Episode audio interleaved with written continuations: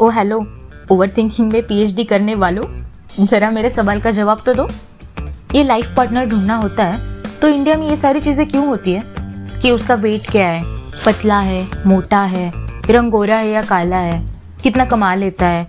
मतलब कोई प्रोडक्ट खरीद रहे हो क्या? कोई फ्रिज खरीद रहे हो घर के लिए? हाँ। मेरे हिसाब से तीन चीज़ें बहुत इंपॉर्टेंट है। अगर लाइफ पार्टनर ढूंढना है, जिसके साथ पूरी ज़िंदगी अच्छी तरह निकाल सके।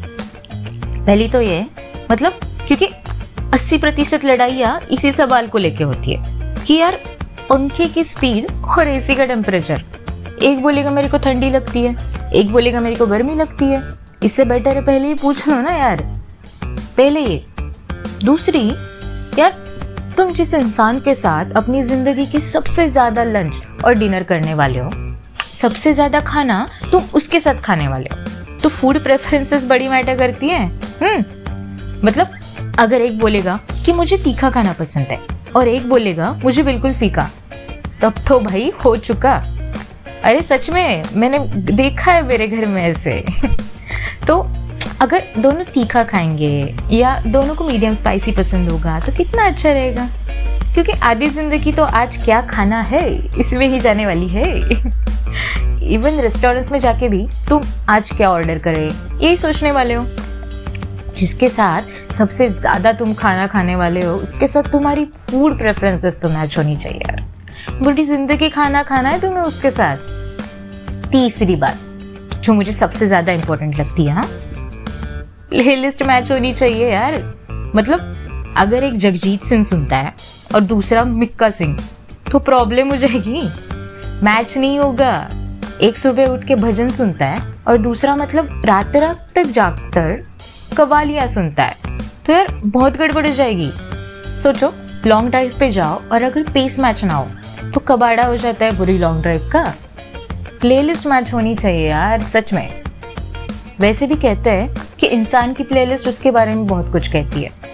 तो हाँ बोलने से पहले ये ज़रूर चेक कर लेना। और कुछ फ़िल्टर बताऊँ आपकी आसानी के लिए? हम्म तो सवाल ये है कि कैसा वाला इश्क? टच स्क्रीन के ज़माने में लैंडलाइन वाला। ऑनलाइन खाना ऑर्डर करने के ज़माने में मिर्च की तड़के वाली महक वाला।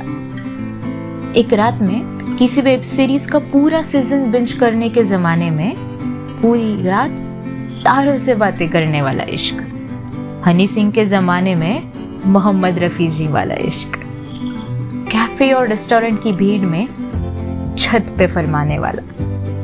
कैपेचिनो और मोहितो के ज़माने में गर्मा गर्म चाय की प्याली वाला। मिले तो ठीक, वरना सपनों की चादर ओढ़कर फिर आँखें मूंद लेंगे। सोच के कभी आएगा अपना भी दिन तब तक तारों का मज़ा लेते। मंजिल पर तो सबको पहुँचना है। चल जरा रास्तों का मज़ा लेते हैं। खैर चलो, ये हुई गुलाबी बातें। पर आज तो इनसे जरा सी शिकायत भी है मेरे पास। ये जितनी भी शेरो शायरिया है, गाने हैं, हम सुनते हैं, इनमें आँखों की बात होती है, चेहरे की बात होती है, रंग और रूप की बात होती है। उनके पलक झपकाने पर तक शेर लिखे जाते हैं। पर कोई कंधों के बारे में क्यों बात नहीं करता? ज़िंदगी भर एक कंधे को तरसते रहते लोगों को जाने के बाद चार कंधे मिल जाते हैं। हम बहुत अंडर एस्टिमेट करते हैं। शोल्डर्स स्ट्रॉन्ग आर्म्स लेकिन एक्चुअली आज भी दुनिया में ऐसे कई लोग हैं जिन्हें सिर्फ़ एक कंधा चाहिए होता है सपोर्ट सिस्टम प्यार, भरोसा और हिम्मत देने वाला। जो ये भरोसा दिला दे कि वो है हमेशा, उसका साथ हमेशा है। कितना कुछ देते हैं ये कंधे। और गौर करने वाली बात यह है कि लोग चेहरे पे कितना काम करते हैं।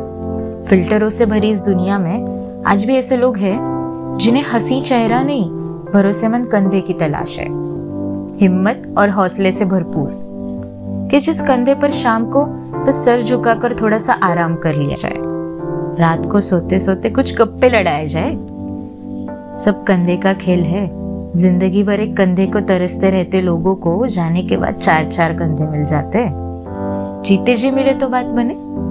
और हाँ अगर आपके पास ऐसा कोई कंधा है जिस पर सर झुकाकर आप आँखें मूंद सकते हैं तो आप बहुत मुकद्दर वाले हैं। उसे संभाल कर रखिएगा। कीमती है। चलो, ये तो और एक फ़िल्टर बता दिया आपको। अगली बार से यह लिटमस टेस्ट ज़रूर करके देखना। मैं वैष्णवी और आप सुन रहे थे मेरी ऑडियो डायरी आई होप आपको पॉडकास्ट पसंद आया होगा।